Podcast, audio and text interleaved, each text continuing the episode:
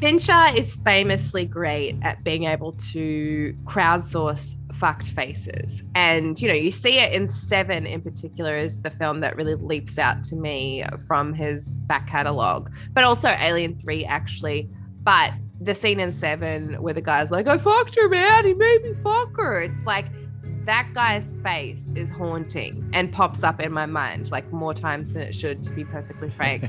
and in Zodiac, he does such an amazing job of that. Obviously, because the film is so long and compare it like he always makes long films, right? But it's like Bush is one of his longest, but also because of the scope of time that it covers and the age range, things like that. So you have these costume choices. But in that basement scene, the thing that really makes it and seals the deal for me is uh, Charles Fleischer, who has such an interesting face and the way that he's lit and the way that he's positioned and his vocal delivery and even the pacing between words you know the way he says things uh, is just absolutely terrifying and really slow and haunting and unobvious choices you know? Like i think a lot of times I guess, the stereotype of a horror movie serial killer. You know, to be honest, two people from Silence of the Lambs. It's your Hannibal Lecters, it's your Buffalo Bills. You know, it's put your lotions in the basket and screaming precious, or it's like hello Clarice. It's like one or the other, and they're extremes in certain ways. And the choices that he makes is this like accountant. You know, that's the vibe between the sweater. Is he's like, I'm just an organist, but I might pull out your organs is so haunting and specific that I just I just really love that choice. And the positioning and the physical location of the basement scene and you know the shifting weight above the floorboards and everything is obviously such a great tension builder. But I and Gyllenhaal's performance right? He's a very generous performer. The way he's reacting is essentially like our flag as to how we should be feeling in that scene. And it all just comes together so beautifully in a way that I remember seeing this film in theaters and just this scene, my little heart, my little heart was just like banging against my boobs so hard in this moment. I remember walking away and just it's not the scene that scares me now. The scene that's the scene that scares me now is the one by the lake, the dayside like murder, right? Yeah. yeah, because you're taught daytime is safe per the rules of a horror movie. And that's kind of the brilliance about Fincher and the brilliance about this story that he chooses to tell is that that's kind of what captivated people is it's a killer in a story that broke all the rules just when you thought you're safe you know? It's it's it's where you're not safe at all. But this scene at the time was just one that i was just like oh my god. It was so great and it was 100% down to you know our boy charles fleischer wherever you are whatever you're doing, like truly, you're a goat. Welcome to Zodiac Chronicle, a 24 part investigation into David Fincher's 2007 genre altering masterpiece, Zodiac. Adapted from Robert Graysmith's novel by screenwriter James Vanderbilt, the film, of course, stars an incredible ensemble cast led by Jake Gyllenhaal, Robert Downey Jr., Anthony Edwards, and Mark Ruffalo. I'm your host, Blake Howard. This is the 22nd episode of Zodiac Chronicle, Scorpio Part 2.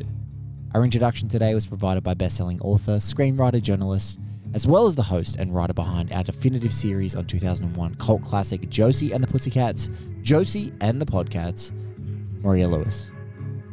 Before we dive into the theme of the week and the show proper, I'd love to remind you to jump on and rate and review the show wherever you're listening. It's a massive help for those fellow lovers of our brand of obsessive cinematic deep dives. I also want to let you know that the links to our Patreon with a weekly Rum and Rant podcast and special uncut Zodiac Sessions interviews, as well as links for our merchandise with artwork by the incredible Brianna Ashby and the awesome Amy Reed are also in the show description or at oneheatminute.com. Joining me in Bob Vaughan's basement today are the one and only Robert Graysmith, Zodiac screenwriter James Vanderbilt, stalwart supporter of everything we do at One Heat Minute Productions, a film critic, a writer, and editor at New York Magazine. He's also contributed to publications like the LA Weekly, the New York Times, the Village Voice, RIP, and is a director known for things like New Guy, Purse Snatcher, and The Barber of Siberia, Bilge Ebiri. Online veteran, film critic, screenwriter, industry analyst, the legendary Drew McWeeny, host of the Screen Drafts podcast and Vidiots Trivia, Clay Keller, post production wrangler, writer at the film stage, and producer of the B Side podcast, Connor O'Donnell, and his co host on the B Side podcast, co founder of the film stage, and also filmmaker in his own right, Dan Mecca, and newcomers to Zodiac Chronicle, Australia's mystery podcast Woodstein behind Finding Drago and its sequel, Finding Desperado, hosts of Total Reboot, Alexi Toliopoulos, and Cameron James. I think I I might have even said this to you in the past, but this movie is on a very short list of things that I wish I could get Men in Black technology to erase my memory and watch it for the first time every day. Yeah. I just Wow. Adore it. I come back to it so often, and it's not like it's a breezy, easy flick that you can chuck on on a Sunday. It's like two and a half hours, and it's dense, and it, it lasts decades. But oh, I just Cam, you don't want 50, you don't want Men in Black technology. You need 50 First Date syndrome. I know. I need first date syndrome. I need to fall because I, do fall in love with it again every time I watch it. It's Mm. it's and, and I don't love everything that Fincher has ever done, but Mm. this world and the and the like the morality of it and the color palette of it, I could live in it. I fucking adore it. Yeah, I think I'm right there with you, Cam. Like, I remember seeing this in the cinema for the first time and just being like gobsmacked by it because I think I anticipated a movie much more in line with Seven. Yeah. I didn't Mm. really expect like this is like a saga. This film, you know, Mm. it's Mm. so all encompassing. It, I think it is Fincher's epic, and um, I, I, I don't think I anticipated that at all. So maybe the first time I encountered it, it was just gobsmacked rather than like being able to embrace it. But in the years since, I've probably watched it uh, like, you know, half a dozen times or so. And each time I come back to it, and I'm still surprised by just going like, I think my la- the last time I watched the entire thing last year, my reaction was, I'm so glad that this is one of the best films ever made. Every episode we've used a film title to encapsulate our theme. This sequence of the film sees Robert Graysmith descend into Bob Vaughan's cavernous lair of the basement in search of evidence that would finally validate his theory that Rick Marshall is indeed the Zodiac. This sequence is arguably the tensest moment of this entire crime epic. Graysmith must contend with the revelation that his journey towards Zodiac and the immortality of the position of the person who could truly discover the identity of this serial killer who's tormented San Francisco has a cost, and that cost may indeed be his life. And yet, as the door shuts on this exchange, one can't help but be kind of giddy. We've just experienced such artful and intentional manipulation. So, in keeping with this subterranean vampiric lair, this week's theme is what we do in the shadows.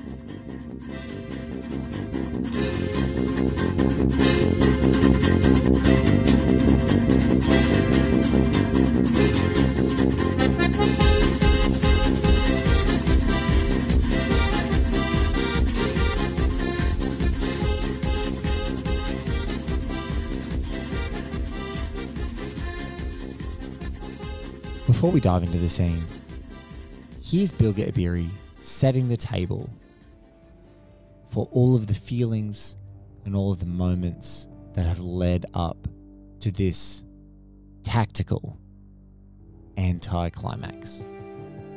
if you look at the way it it starts, you know, Bob Vaughn meets him in his car, and you know, you see already that he's, you know, shrouded in darkness. So Yes. right then you're like, uh oh, here comes trouble, right? Um, I mean, and the film, obviously, the film is the whole film has this kind of sickly yellow pallor and deep shadows, and I mean, the whole thing is shot in that way, so it doesn't seem particularly out of the ordinary. But you can already sense you know your spidey senses like oh something and, it, and it's and it's i think perfectly placed in that sense too because the, the whole film has been kind of winding you up in this way because nothing is getting resolved you know it's like you're getting more and more information and with each piece of information everything gets a little more tense. But mm. there's never any resolution. Nobody's getting caught. Everything is either leading down a dead end or you're you know the the, inform- the investigation is being foiled in some way. Like mm. you know handwriting doesn't match. This doesn't match this part you know. And so you're you're so ready for something to happen and what happens is, is this scene. And, and of course and it winds up not actually meaning anything. Like it's not that's not the guy. And, and it's it's i think maybe one of the, the the other thing that's kind of happening at this point i mean the way it builds up to the scene this whole final section of the movie with Graysmith kind of recreating the investigation. Kind of you know it's it's been four it's four years later and he's or five years. I don't know. It's been a few years since you know, and and and things have things have progressed, right? Robert Downey Jr. is like you know basically completely gone in his boat. Ha- um, Houseboat Avery is what I've uh, yeah, done to. Houseboat Avery. You know, Mark Ruffalo's character is is is a broken man at this point, and um, and and, and like the, the and the, the the music picks up, the editing picks up, you know, the the the the the um the cinematography is you know the camera starts to glide. We're almost in this spielbergian space yeah. where it's like the, the, young eagle scout is going he's not even young anymore but he is going to figure this out. Like we are in the part of the film where things get solved where all that work is finally he's he's going here he's going to these places. You know he's the guy who because he's not a you know because he's not a cop he can actually you know kind of make the necessary connections. He doesn't have to go buy the book. You know everything is going to kind of be connected and he's he's running around. He's doing all this stuff. The the pace picks up. So you really get the sense that it is you know things are proceeding. And then he comes to this basement scene and suddenly everything stops and it's really slow and it's really scary. And it's at this point that he's just like oh shit what have i done yeah. And it's almost, I mean, the investigation doesn't end exactly at this point, but it almost ends at this point because it's kind of like he's just like, oh, fuck, I'm going to get myself killed. Um, and, you know, he runs up against that sort of existential terror and, and, and bails. Uh, and it's the first time that he really bails on anything, right? I mean, it's the first time that he's just like, I'm out of here. it's too scary. I should stop.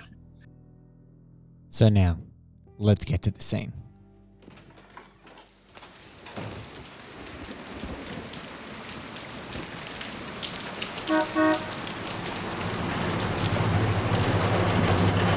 Mr. Vaughn? Mr. Graysmith? Yes. Hi, you needed to speak to me? Yes, there's a coffee shop right on the corner. Why don't we just go to my home? Oh, I, I don't want to put you out. It's no trouble at all. Where are you parked? Uh, just right, right there. You can follow me? Oh, okay.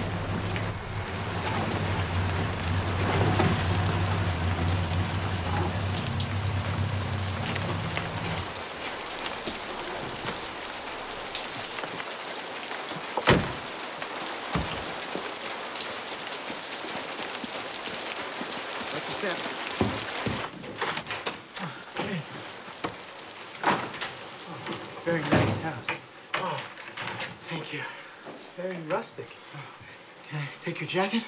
Um, no, thank you. Okay. This way, please. Here's Clay Keller, Dan Mecca, Connor Ratliff, and I discussing the beginnings of this great scene. So they meet at this movie theater. I was trying really hard to see what the posters in the uh, poster boxes. I couldn't tell what any of them were. They're out of focus in the background. But he pulls up. It's raining, which is great. Love how much rain is in this movie. And uh, one of the many times in this film that Robert Graysmith talks to somebody through a partially opened car window. I love there's lots of like really odd recurring visual motifs in this movie. Uh, and I guess you know you you you can read into all those as much as you want. I mean, I guess it is you know he Graysmith is always on the outside trying to look in, or I don't know. There's always a barrier, an invisible barrier between him and the truth. You can you can do whatever you want with that. There's also a lot of people wearing robes in this movie. I noticed this time. I, I don't know. I a lot of bathrobes in this a lot, flick. a lot of bathrobes, but I think San Francisco is like made for a bathrobe. You know, It's like a big I- bathrobe town. so Bob Vaughn drives up and he's introduced like all of the various Zodiacs are introduced with his face in like 80% shadow. So right off the bat, that's a great way, a great mood to start this. He invites uh, uh, Graysmith to go to his house. They go to his house in the woods. It's pouring rain. He comes in, and this is like, uh, this is like it's Dracula's castle. Yes. He's inviting him into this castle, uh, and there's a visual motif that I always just sort of noticed, but didn't really pay much attention to in this movie. That I, I was watching it uh, uh, last night with my sister, who's a production designer, and right off the bat, she's like, "I love how yellow this movie is. It's a very, very yellow movie, and you get, and this might be the yellowest scene in the whole movie. It kind of builds to this yellow fever pitch in this movie yes. where the walls are painted yellow, the lighting on it on uh, Graysmith is just pure yellow. Everything is yellow. It's so great. It's just like sickly yellow. That yeah, I mean, I'm sure it was era appropriate, but it is also, uh, uh, again, it could be you know so many things. Obviously, the the characters in this movie have this obsession where they are just like bugs drawn to this, drawn to a light. Mhm. And so it can it can invoke the like you know cabin light that's being swarmed swarmed by gnats or whatever like the like yellowing pages of like a paperback book or something. It, it gives Yeah. it this great sort of novelistic kind of physically novelistic quality to you know the uh, paperback book that it was that it was based on. Um, but then this scene comes out. He so uh, uh, uh, Graysmith is following this lead, this this anonymous or this uh, tip from this this this this guy who knew Bob Vaughn and Rick Marshall. That uh, Rick Marshall's you know handwriting uh, is the closest match they've had to the Zodiac, according to Philip Baker Hall, who drinks like Paul Avery now. the the handwriting stuff is fascinating in this movie. Like watching the the science of uh, investigation and um, criminal or um, for, for uh, forensic uh, for watching forensic science yes. kind of develop throughout the course of this movie is very interesting as well. And none of it is an exact science, and that's why they need three, four, five of these different non-exact sciences to sort of say the same thing. the reason it's even more scary, and this is where the absorption comes in, is the movie trains you, not unlike Graysmith himself, right? Because they're hmm. using his book as like the blueprint, right? In a lot of ways. You just have decided that it's Arthur Leigh Allen. Like you just you're like, oh, well, he's the killer. So like, let's just let's let's find the evidence we need to find to prove that. And so I'll yeah, I'll go to this guy's house, and then you forget, and then you're in the basement, and you're like, wait a minute, wait a minute, wait a minute, wait a minute, and then you're like, what if I was wrong? And so like, and so in in when you're watching Gyllenhaal, who like who like you know, I'm sure you'll get into this. Like Gyllenhaal's performance is kind of uh, another thing that's criticized because of the his experience on the set and Fincher's experience with Gyllenhaal. But I find that to also be kind of unfounded because like his performance is obviously uh, uh, one of the many reasons it all works because of course his innocence is like Yeah. Yeah. you're in that basement with your with him and only somebody like Graysmith who's this like nerd who like can't get out of his own way because his, he's literally his head's in books would allow himself to be in that basement Not right? any Where you're one of us. If he's like, come Right, down to my basement, I'd be like, I'll stay here. Right. You go to the basement and get Yeah. me this stuff. Well, and like, What- and the direct counter is the Avery scene earlier, Yeah. where you, there's like a moment of fear because you're like, oh yeah, he's going to visit some anonymous source, but then it's immediately cut with comedy, as is with most of the Paul Avery stuff, and it just like cuts to Downey Jr. just be like, hey, I'm here to see a secret source. He's like yelling all over the place, and it's like very funny. you know? Very nice house. Oh, thank you. Very rustic. Can I take your jacket? Um, no, thank you. Fine. Okay. This way, please. Have a seat. Thank you. How about some tea? Oh, no, I'm all right. Sure? Yes, I, I wanted to ask you uh, about a film that the Avenue may have played while you were the organist there. Uh, the Most Dangerous Game. It's a classic. RKO 1932. Fay Wray, Joel McCrea, Leslie Banks. We've run that picture many times. In 68, 69. Mm, I'd have to check my records. Why? Do you remember the Zodiac? This is about Rick Marshall, isn't it? He was a projectionist there, right? For a time, yes. But I have no occasion to correspond with him these days. Okay, well, Here's Clay Keller with a kind of strange but maybe on point theory about Rick Marshall and Bob Vaughan's past. He gets tipped off by this character we never see. Yes. Some like other third, there's these like three dudes that worked at this movie theater who, and it's all in the performance and very subtle things in the writing that they all had a, in my imagination, they had some sort of like a polyamorous re- relationship going on. Just the way that Charles Fleischer, when he's talking about um, uh, uh, Rick Rick uh, Marshall, Rick Marshall. and he's like, and I have no occasion to see him. These like it is a total like, oh, these guys were were these guys were lovers or something. Like it's true that he he held on to a secret film canister for this guy and then he gave it back. Like also I'm like, I want to know more about these. And then there's the third guy we never meet who is fucking spilling the tea on all of it. And I'm like, I I want to know. I want to know more about these guys in their silent movie theater. or time, yes. But I have no occasion to correspond with him these days. Okay, well, there is a connection between one of the Zodiac attacks and that film. You mean the symbol? Hold on. The zodiac symbol on film. It's on the countdown. It's trimmed above feet reel before it's shown, but it always arrives with it. Right then. The first time I saw it in the papers, I thought about that.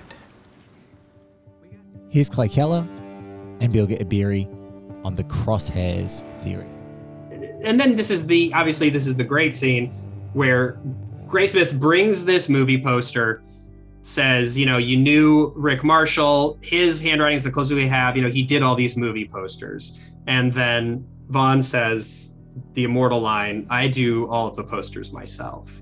And it's like, oh shit! Like this is such a great goosebumps. Oh no moment in this movie. And Gr- Graysmith starts the scene a little bit, you know, he's excited about the Rick Marshall lead, but he's gone down, as you said, a lot of rabbit holes. And he seems a little bit like, okay, this is another lead. I'm wet. I'm in this weird guy's house. I'm a little bit bored. You know, well, we'll see. He showed me the thing in the film reel. I'm not super convinced by that. And he's like, not there. When he says, I do all of the posters myself, the Gyllenhaal's acting in the scene is fantastic. But but look, and even in this scene, you know, j- j- jumping a, uh, ahead a minute, you know, yes, you you have the zodiac, you have the crosshair symbol paired with the zodiac thing in the watch, but also the uh, Bob Vaughn. As soon as he hears that, he's like, oh, you know, I always thought it was this, and he's got his own crosshair symbol thing that is circumstantially connected to Most Dangerous Game, that is connected to this. That's like, yeah, uh, Rick Rick Marshall Oh. has a few a few less of the circumstantial things, you know, on on on on his docket, but he's also got a bunch of them. So it is fascinating that when you're looking for things, you tend to find them. Uh, but again, in this case, that's what's so interesting about this movie. It can it can it can have can talk about that and it can bring up those ideas, but at the same time be like, oh, but it was definitely Arthur Leigh Allen. I mean, we've had all, throughout over the course of the film, we've had various speculations as to what the crosshair is and what it relates to, and for him to be like, "Oh, that's you know what you see at the beginning of a movie," you know, and and of course this there is there is actually uh, of some there are a number of uh, m- mystery fiction novels uh, that have been written about like the uh, the connections between like the Rosicrucian cross and what goes up the leader at the beginning of a of a reel of film and stuff like that. So it's actually kind of there, there's a rich history there, but but this is kind of the part where um, Fincher I think is is and Vanderbilt obviously, um, but they're kind of bringing it back to the cinematic artifice itself, and that's why in many ways this scene is kind of the most movie of the scene of the of the film. Like it's Yes. the scene where it's like oh right this is kind of what you came for. And right here right before the end you're gonna get it. Um and it's and, it's, and it is actually genuinely terrifying. Um, so much so that you're like, you just want it to be over. You know, Yeah. like once it starts, you just, I just want it to be over. I'm just like, I saw the papers. I I thought about don't go that. in his basement. We got a tip that Rick left a, a, a film canister here that he told you never to open. Tip about a mysterious film canister. Is it true? Yes. Did you open it? No. May I see it? Rick took it back in 1972. This tip is how you got it in your head that Rick is the Zodiac. That and the poster. The poster. Um, the poster that Rick drew. The handwriting is the closest that we have ever come to a match. Rick didn't draw any posters. No, he drew this one. Mr. Graysmith, I do the posters myself. It's my handwriting.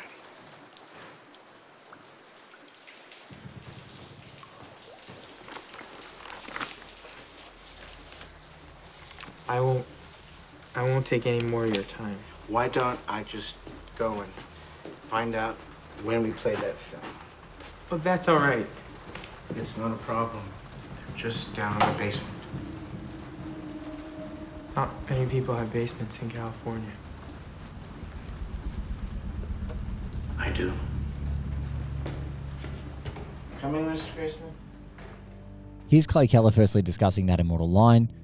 Alexi Toliopoulos, Cameron James, and I discussing the sort of unwanted kinship you can have with this level of obsession.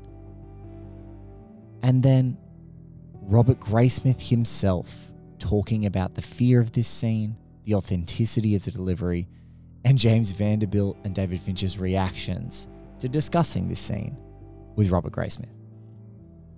Gyllenhaal, yeah, he, he he that that terror seeps in, but again, at the ex, at the same time, it is tempered with this excitement of he's even closer than he's ever been before, Yeah. and he's and he's uh, not ready to stop. And then he follows, and then the second immortal line in the scene: "Come down into my basement. Not many people in California have basements. I do. Like, oh my god, like that that that is a line that I." uh, you know, I- I'm not someone who quotes movie lines in everyday life very often, but I love when the opportunity presents itself to bust out a not many people in California have basements. That's the interesting part because when I was watching it, I was thinking, as a screenwriter, my choice would be to save the reveal that he handwrites the posters till we're already in the basement. Mhm. Yeah. Yes. But I've watched this scene multiple times today, and I think it works better because it makes you think, "What the fuck are you doing, Graysmith? Get the hell out of there!" But also, it works better because it, it feels real. It feels like it's messy. You know, it's like Mm. it happened. Um, and that's that's even that's even fucking crazier. yeah. And I think as well, Cam, it's like you're so in the pocket with Graysmith at this point. Like you're you you know how badly he needs to know this, how badly he needs to uncover the answer. And when you are possessed by that need to come Mm. to a conclusion, to find something out, when you're that close, and when he uncovers that little clue of like, oh, it's actually Charles Fleischer's character that writes the posters. I think I understand why he has to go down into the basement. Like why he I has to so go too. Down, I why think he's that- possessed to go down. So yeah, I I- think there'd be a part of you that's like, I'm invincible at this point. I've come this far. I'm about to Mm. get an answer. There's no way that I could possibly be in harm's way. Cam and Alexi are the producers and hosts of two absolutely terrific movie adjacent podcasts, Finding Drago and Finding Desperado. I'm going to play you a little trailer of their show because we go down a brief rabbit hole to talk about the obsession that they've already exhibited and part of the reason why I needed to have them as part of this show.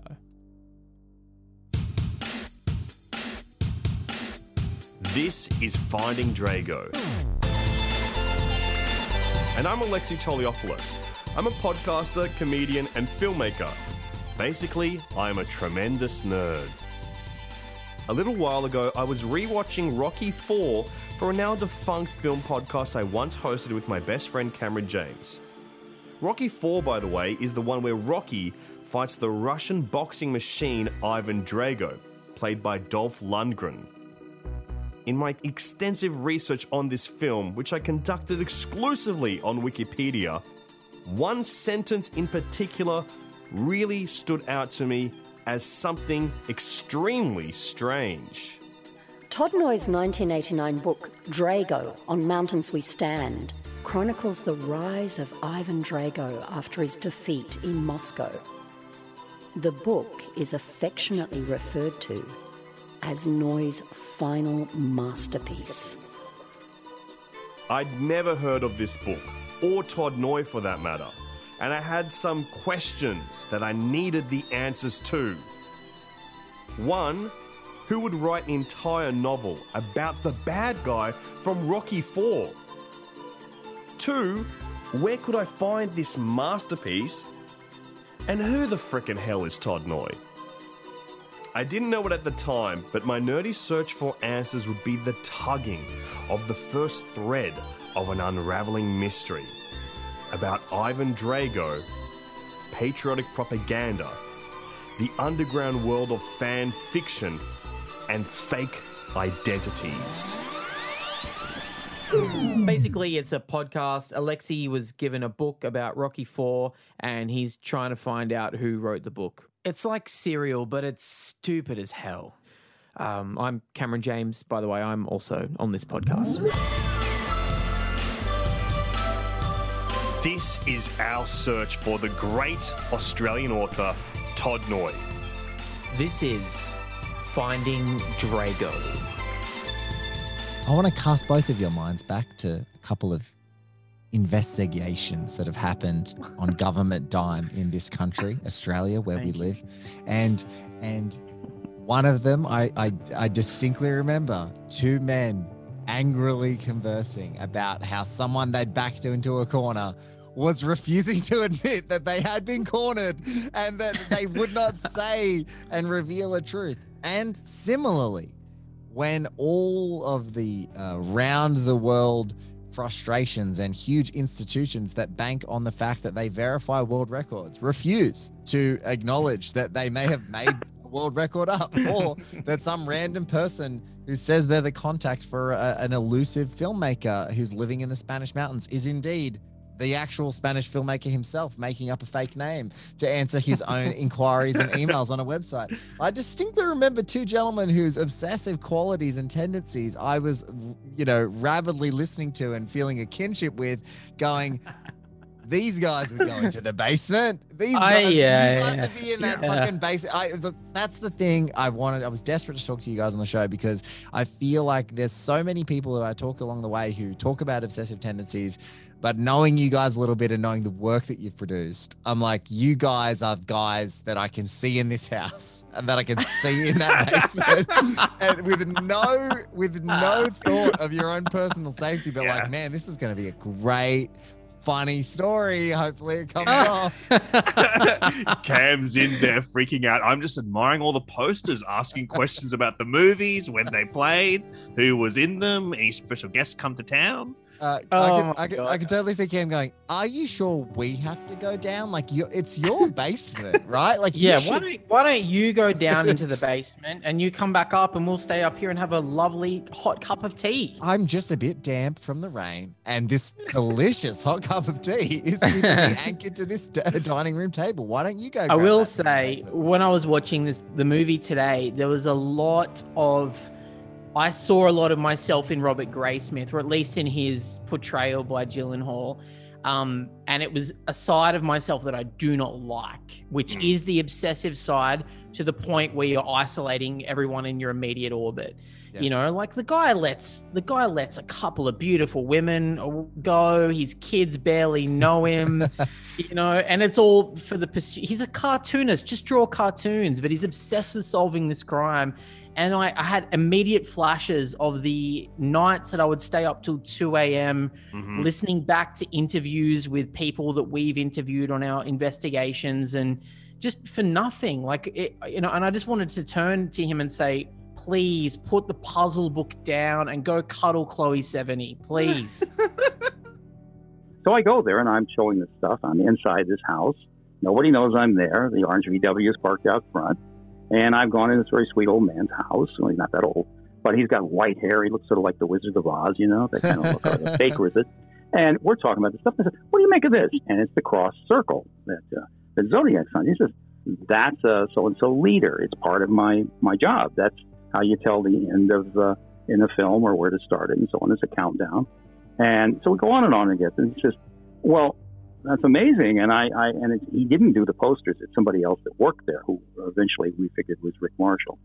And so we're going to go in the basement. Well, I have the tape recorder going. I'm, I'm taking notes, and I go down there, and it's exactly like the movie. That I gave I gave Fincher the tape. I gave him everything. The, the time of year, I think he got everything right. Uh, and we go in the basement, and I'm down there. And now what I've come with is some knowledge that I'm not supposed to know that may be possible. That Zodiac has put incriminating evidence into one of the film canisters. Yes. Now the basement is full of these, and if you open it, it's going to blow you up. So I'm listening, and I'm I thought, well, I kept saying to him, "Are we alone?"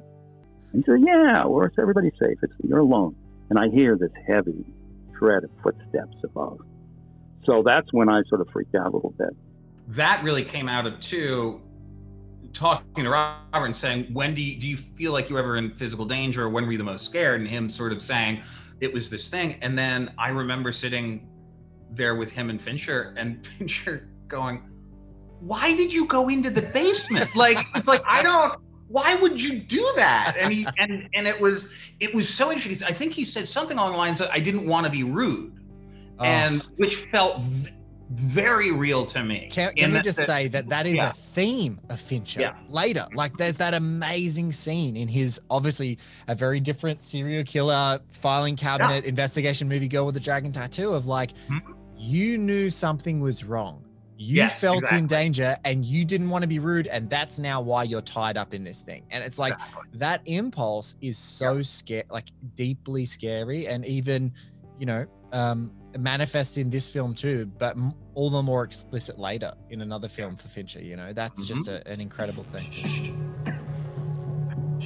Let me ask you something. Why don't people trust their instincts? They sense something is wrong, someone is walking too close behind them. You knew something was wrong. But you came back into the house. Did I force you? Did I drag you in? No. All I had to do was offer you a drink. It's hard to believe that fear of offending him is stronger than the fear of pain, but you know what? It is. Here's Connor Ratliff taking us back to the Zodiac basement.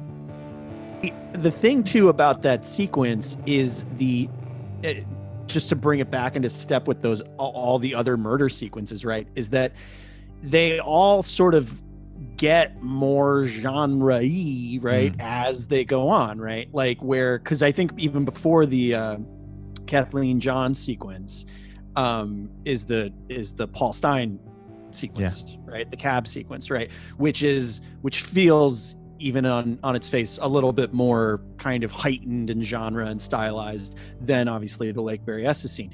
And so you're just but you don't you're not with paul stine when that happens right? And then No. you're with kathleen johns right?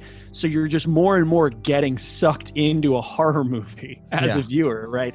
So that by the time Gyllenhaal's in that house you're like well there's no way you're not dying here. Like i know you're not dying here but like you're gonna die in this house jake. What are you doing? And then the way that it's shot which i think i think th- this is what bothers me when people criticize the scene because it just to me is such a wonderful exercise in perspective in a couple ways the way that it's shot it confines itself more and more and more until when jake when jake gyllenhaal's running out of that house he's like the only thing in frame mm. so you get this sense that any moment he turns a corner, he's gonna run into whoever, whether it's Rick Marshall or what, right? Like he's gonna run into whoever was walking on the floorboards above. And so it's this wonderful bit of like 10 to 15 seconds where you're just like, oh God, like you're just this ball of anxiety.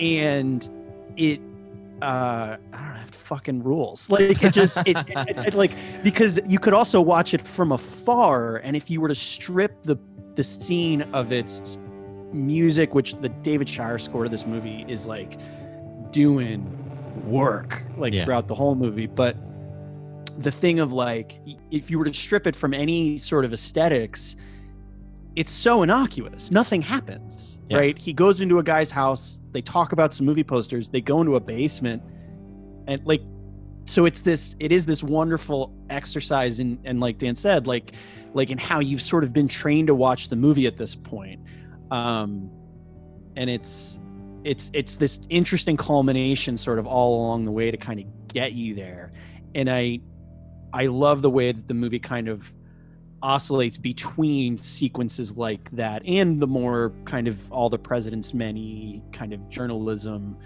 uh sort of gumshoey stuff right which which is also equally satisfying but in a totally different way I do.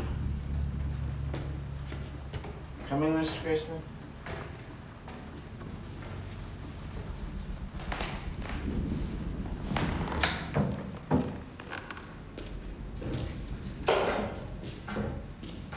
Original Studio One sheets I always kept for myself. Cheapo knockoffs like you brought today, I end up tossing into the back alley.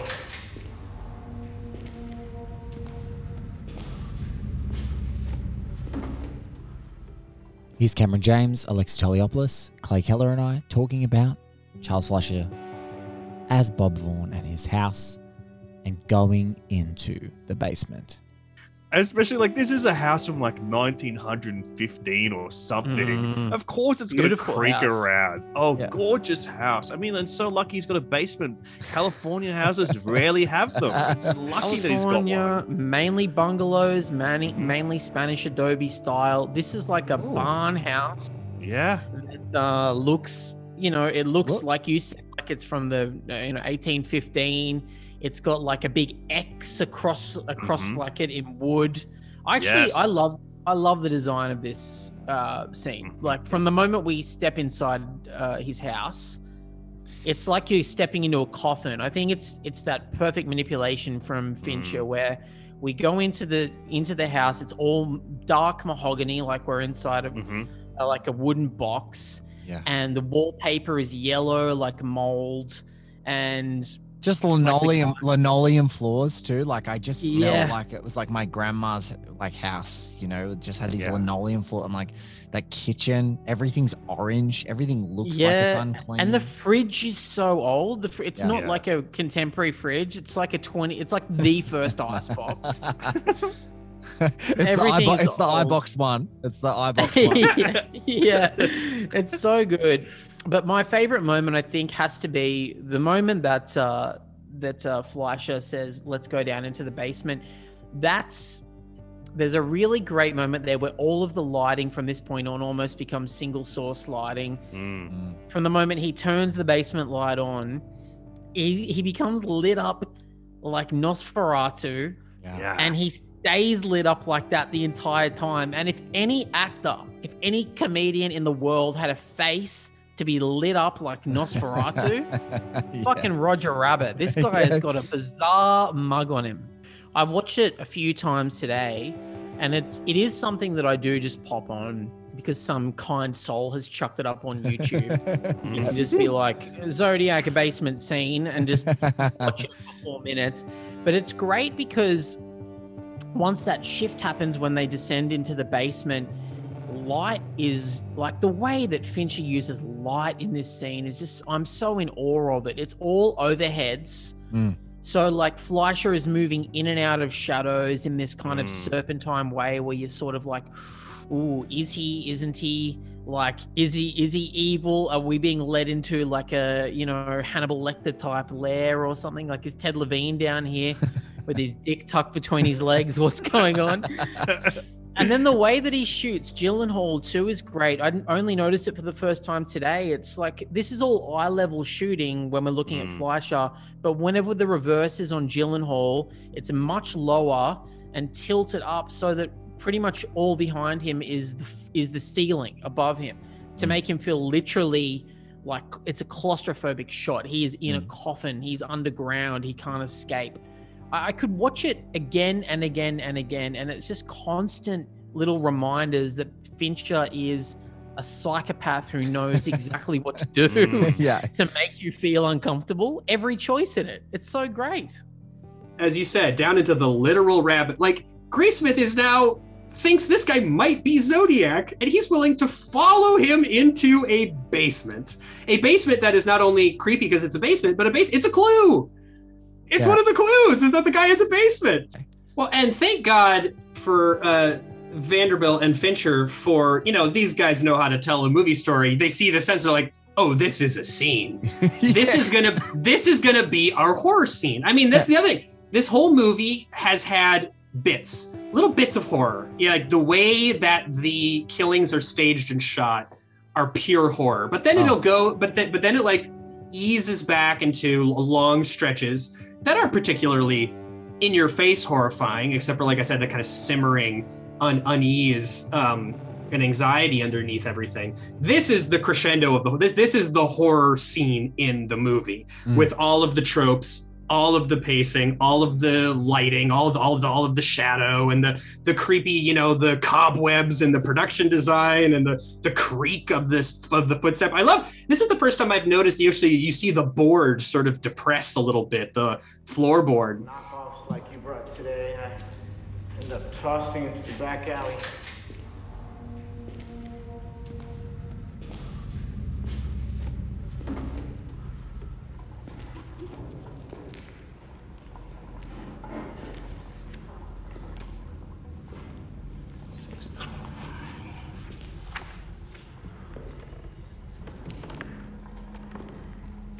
You live alone? Uh, most dangerous game ran in May 69. So that would be about nine weeks before the first Zodiac glare, correct? Uh,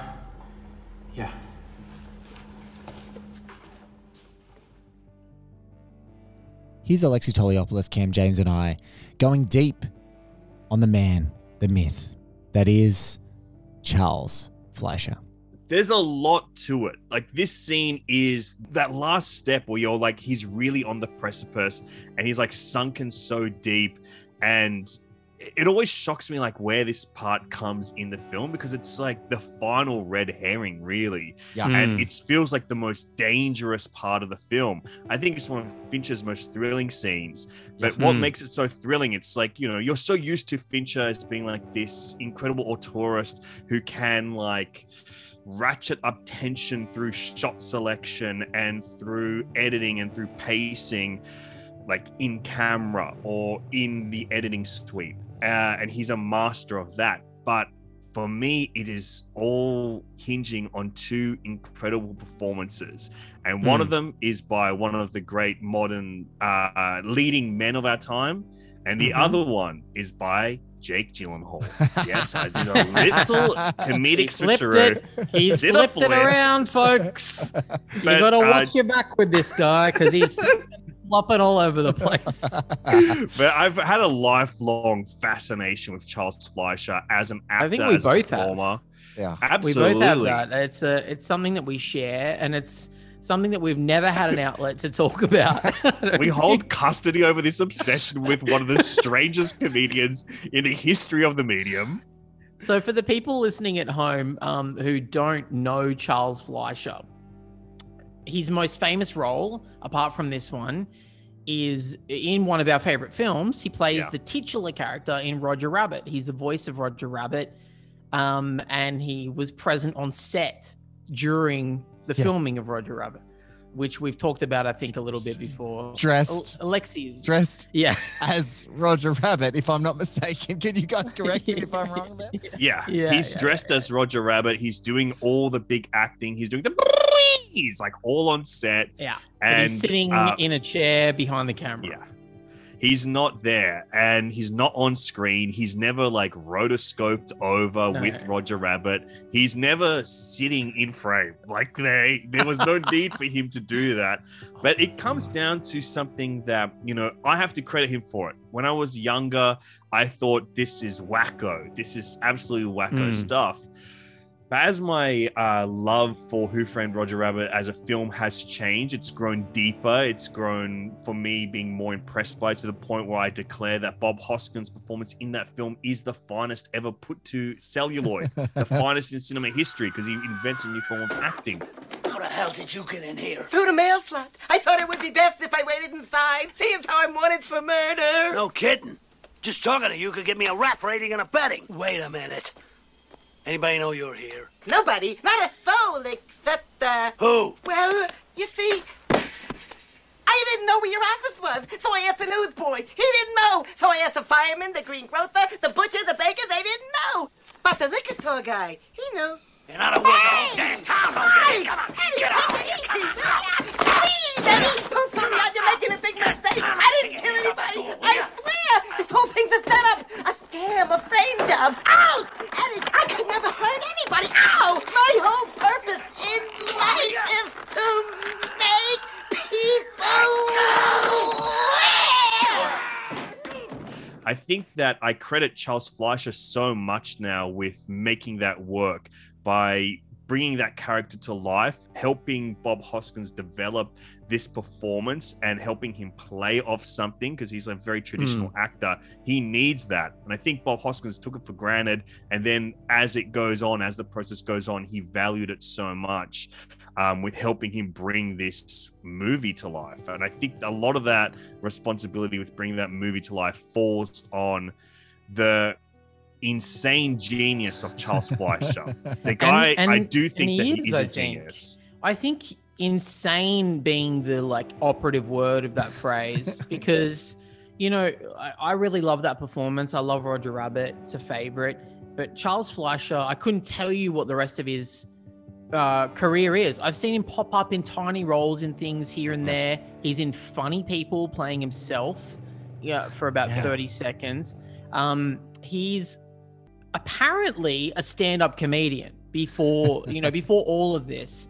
Mm. Yet it's one it's of that era in showbiz and in Hollywood in the 1980s where kind of everybody was a stand-up comedian. The comedy boom is a real thing. Like stand-up comedy started getting televised. There was every network had stand-up specials and stand-up half hours and showcases. So kind of anybody who was an actor trying to make it in LA could just say, "Hey, guess what? I'm also a stand-up comedian," and get on TV Yeah. and have a half-hour special. And the three of us all watched Charles Fleischer's I mean, half-hour one-night stand thanks today. To, thanks to Alexi finding it, I was just watching it and I was like, I was more gobsmacked than Bob Hoskins would have been with a guy sitting behind the camera going like, like I, I, I was like, what is this? What is like how do you going on? describe it how do you describe his act it's I, I want both of you guys to try and describe his act to the people listening at home It's so it's it's like it's every bad idea for a sketch all stitched Mhm. together at the same time. Like there's no rhyme Yes. or reason. And I didn't know what like it's half an hour comedy. It's a half an hour comedy special, which actually is like so it's like 27 minutes.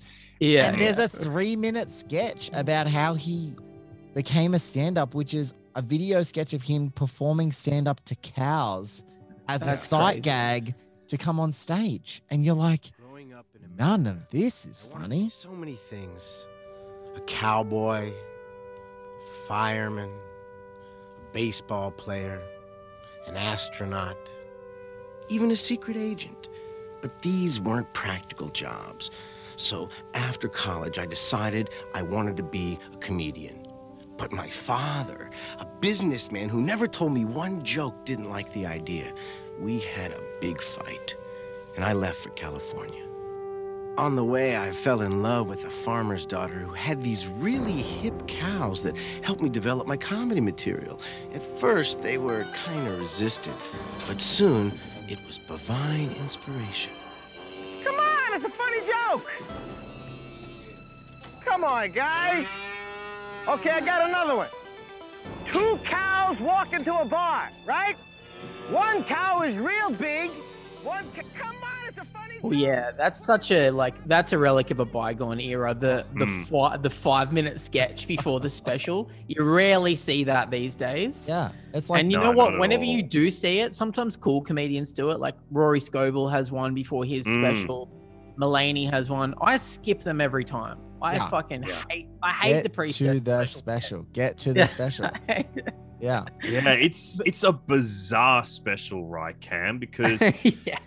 I think there is like the crazy thing about it, it's like there's immense talent on display, but the communication to the audience is so odd. Like he has this very particular style, which is very like ah, like spitting it all out, really. And the way that I kind of saw it was it's like Robin Williams in how like eclectic and eccentric it is, but Mm. without the warmth. Like there's something, there's like a barrier there that is fascinating. Like the barrier is what I'm drawn to with Charles Fleischer because it's just like it's a guy trying desperately to communicate with people, and some of it's getting through. Like the audience is going crazy at certain Yeah, points. in that because because he's like it, there is a couple of great comedians that do crowd work specials Yeah, And- yeah, I love them. I'm a, it- I'm a suck. It's my favorite part of comedy. Well, I can tell you, I'll tell you, like, um, this is a guy that came out of the comedy club scene in LA, the comedy store, the Laugh Factory, um, and these are smaller rooms, like you know, 100, 200 seats. He would have been doing if you went and saw Charles Fleischer in the 80s.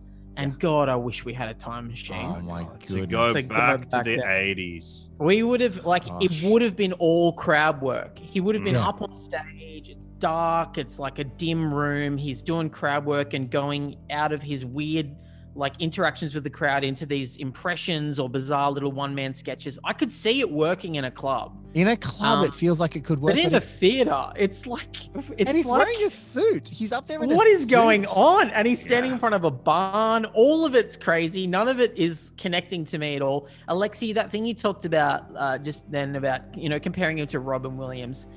I love Robin Williams. I've watched his earliest special, his HBO special from the '70s, and it's similar. Like it is just uh, free form, improvisational. He's doing crowd work. He's doing little sketches and characters. But I think the big difference is Robin is always looking to connect because he's the neediest person who ever lived. yeah And he's just looking, he's making eye contact with people in the crowd. If they're not on his wavelength, he panics and retreats and tries something different. I think Charles Fleischer isn't even looking at people. Most of the special, he's like looking at the ground or he's looking at his own hands. I don't think he, I think that they are a hindrance. Like he doesn't want them there. He just wants to be sitting in a room doing these voices and sketches to himself. It's slowing him down. it's Yeah, it's- and I th- that's why I think Roger Rabbit is the ultimate expression of his talents, Mm. maybe with the exception of this scene, because he is not even present on screen for it. He's just getting to do Mm. the silly shit behind the camera. That's what I find fascinating about him because we look at his comedy style, and you, you often you see like a comedian uh, that is a multifaceted performer like Charles Fleischer, and you see their stand up as kind of the most pure expression of who they are. Yeah. But I don't think that's the case here because when we're talking about this film, Zodiac, and his performance in Zodiac, and when you talk about Who Framed Roger Rabbit, I really do believe that this is an intensely collaborative actor, whether it is in like deep process or in combining performances together to come to some sort of cohesive, uh, cohesive wholeness at the end of it. And I Mm. think that seeing him as a solo performer is so different because it's just like kind of unhinged it's playful it's erratic but seeing him in these collaborative modes he always has like this goal of like finding the unified performance. And i think that it's interesting to compare and contrast who framed roger rabbit and zodiac because they're like both like investigative noir films in completely different ways.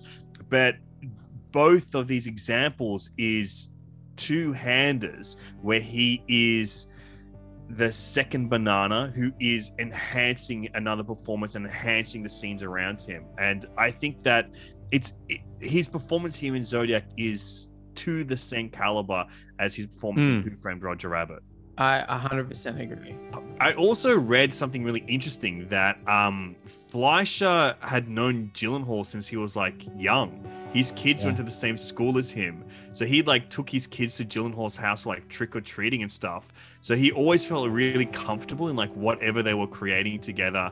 And despite like the challenges of being in a Fincher film where, you know, he's going through these many, many, many takes. And I think part of the beauty of the way Fincher does like hundreds and hundreds of takes of the same actions over and over and over again is that it just for professional performers of Fleischer's caliber and of Fleischer's like longevity. He's been around for a really long time, acting in all kinds of movies Yeah. and TV series. I think you get to a vulnerable place with someone like that by like Mm, breaking them mm. down, and especially someone.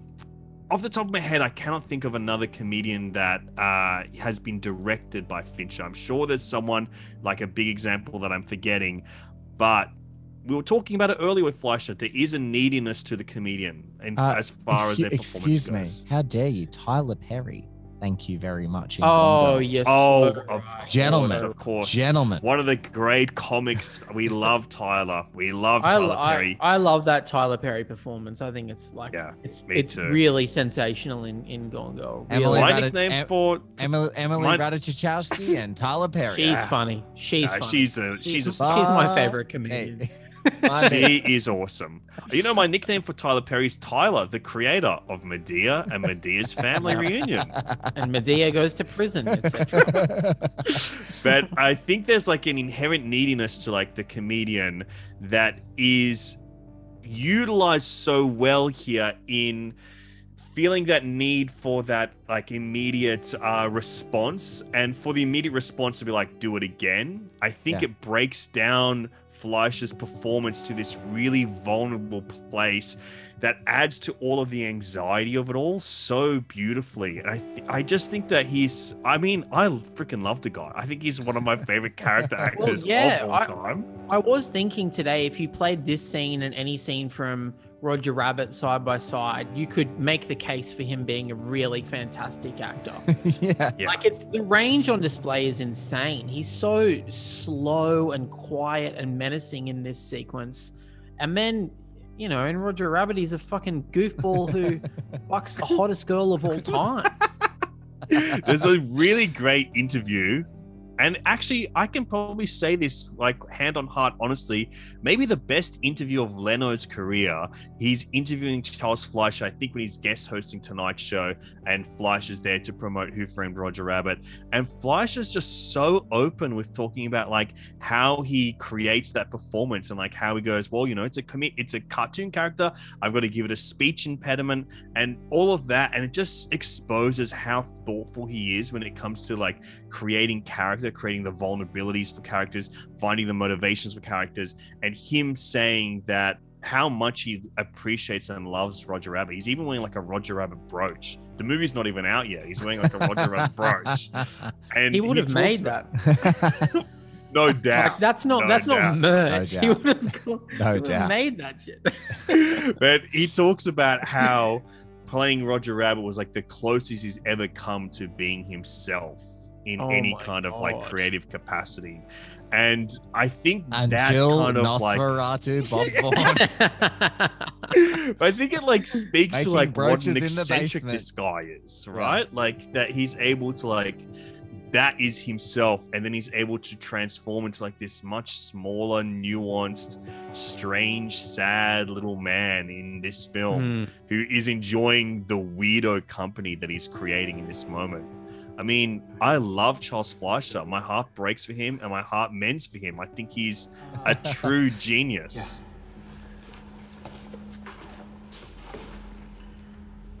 Do you think he saw the film in our theater and was inspired?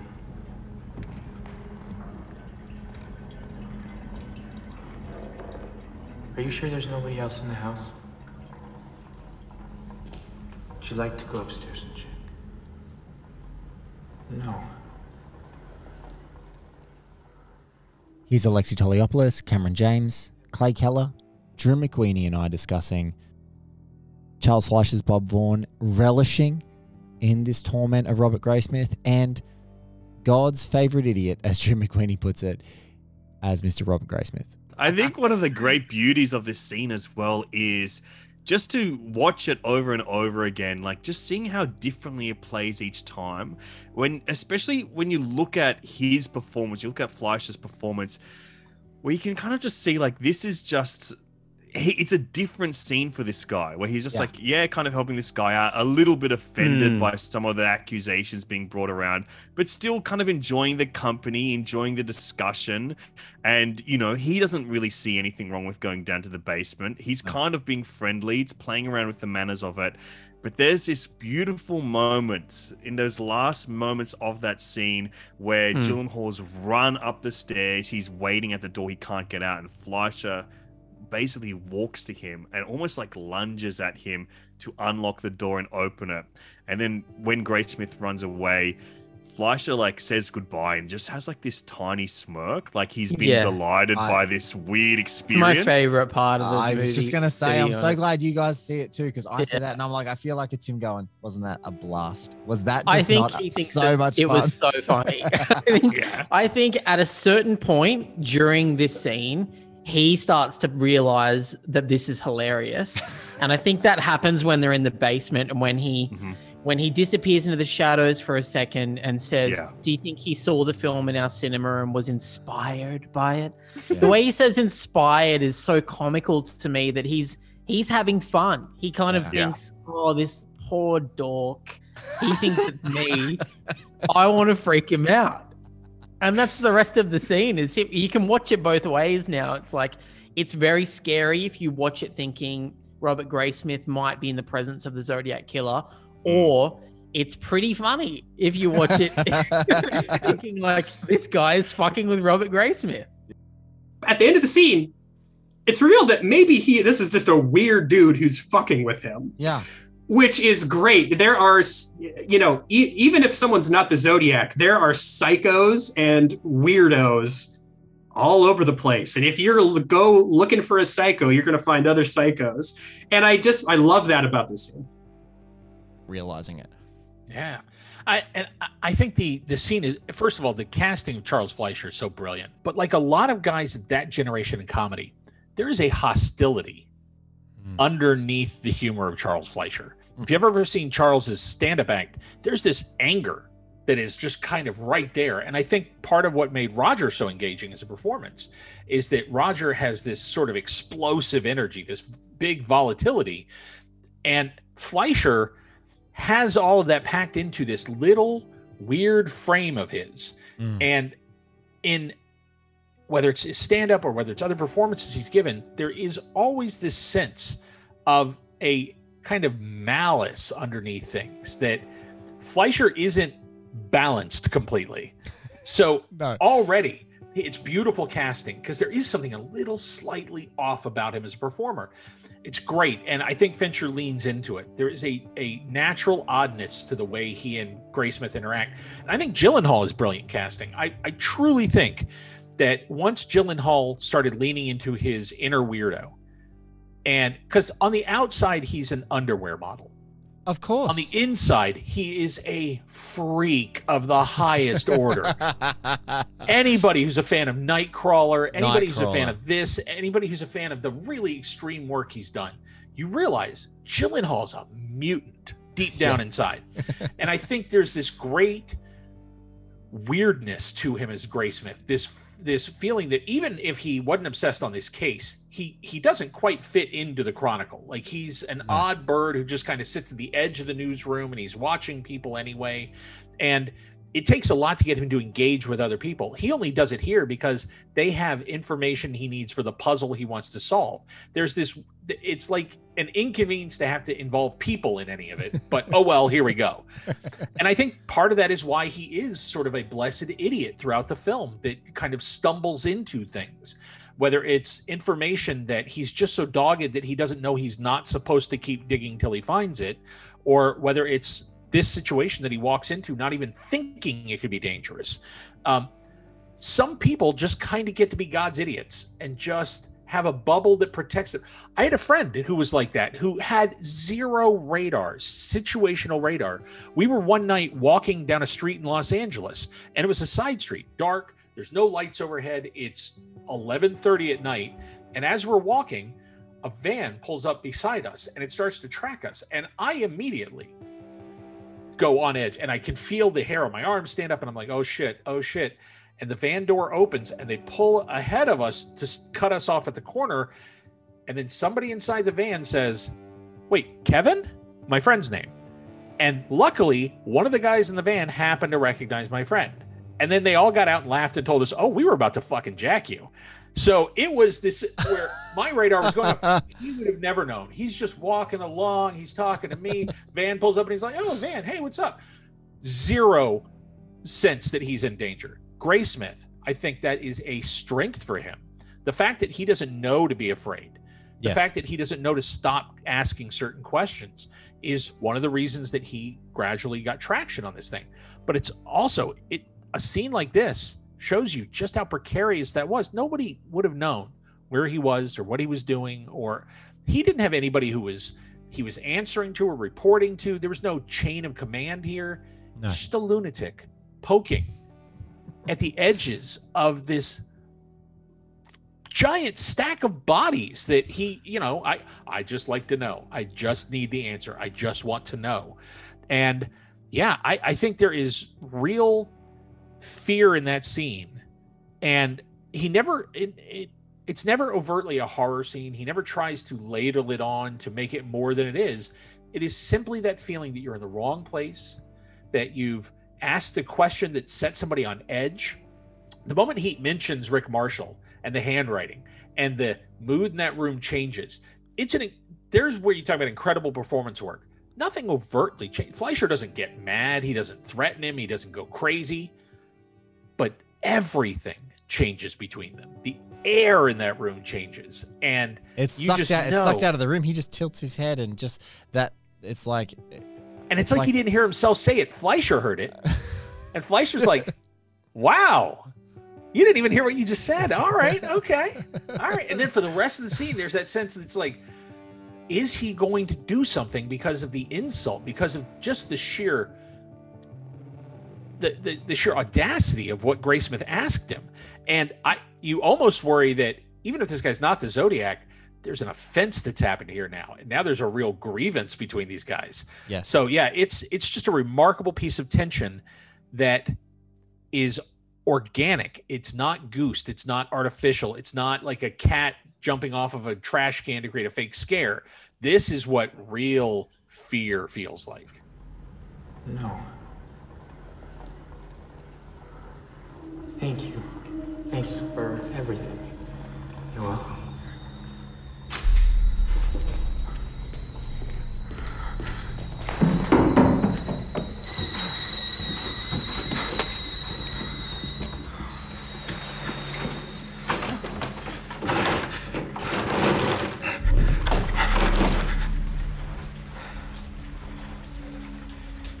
It's locked.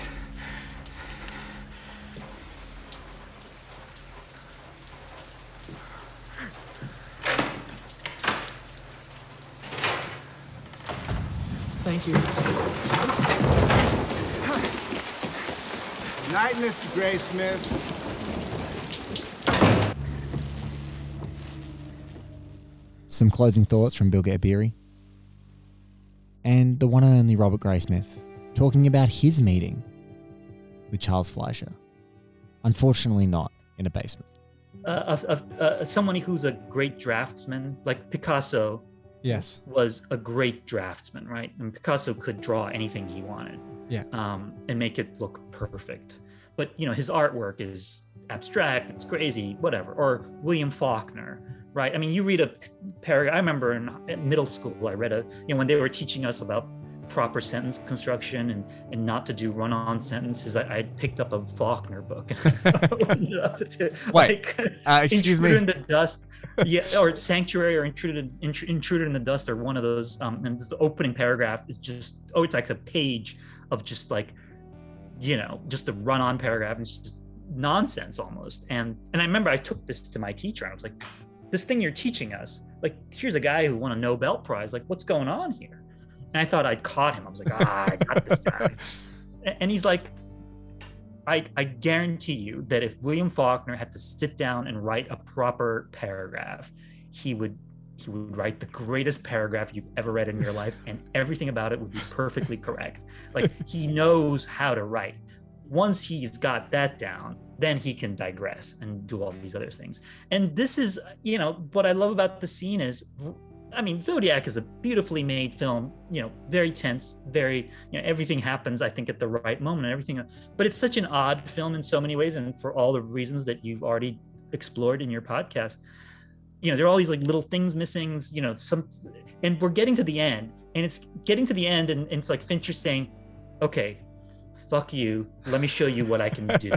right. If this was a regular horror movie, it would have just been scenes like this. Yes. And he's like, don't worry, I know what I'm doing. right? It's kind of that like final, it's not reassurance. Nothing is about reassuring about the scene, but there is a little bit of reassurance that the guy who made the movie knows what he's doing and he's going to give you that sort of satisfaction is still the wrong word, but he's going to give you that satisfaction of he's going to deliver a terrifying, terrifying, terrifying scene, even if it doesn't actually amount to anything. And what's beautiful, beautiful about it, right at the very end, as Graysmith is leaving and Vaughn is like, bye bye. And, he, and you can see like a little smile cracks on his face right before he closes the door. And he's just like, got him, you know? And that too is mysterious. Like, who is this guy? What was the story here? But I'm uh, Charlie Fleischer. When I was at the premiere, remember this shooting Zodiac is about everything before a movie gets made. so it's, it's like he's in the lobby. So I, I met my my kids met him, and he starts away, and he turns. He says, "Good night, Mister Graysmith." wow, I love that. He goes another three steps, and then he goes, "Good night, Mister Graysmith." And I thought and he did it three times, and it was just got further and further away. and I thought, whoa, there's my tombstone. there you go. That's great. But I like, I just loved him to death. He was uh, wonderful.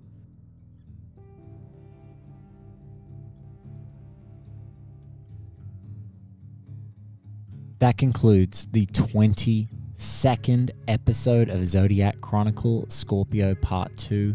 The next episode, Capricorn 1, will be out in a week's time. Don't miss the penultimate episode of the series. So many amazing guests lined up. Please be sure to subscribe to the show so you're the first to know about all of our upcoming episodes across all of our shows Zodiac Chronicle, Miami Nights, The Blues Brothers, and Too Much Movie. If you can't get enough, Unplugged Zodiac sessions, many of which have never been heard before, are all going to be available on the One Heat Minute Patreon exclusively, which is linked in our show notes if you're not already a patron. This episode of Zodiac Chronicle was researched, written, produced, and presented by me, Blake Howard. The music of Zodiac Chronicle is composed and produced and performed by Chris Duffy, the Duff of Los Espinas. Our companion, I'm Not Avery, Zodiac Chronicle stickers were done by the talented Amy Reid. They're still available. Check out the link. You can buy one to commemorate the series.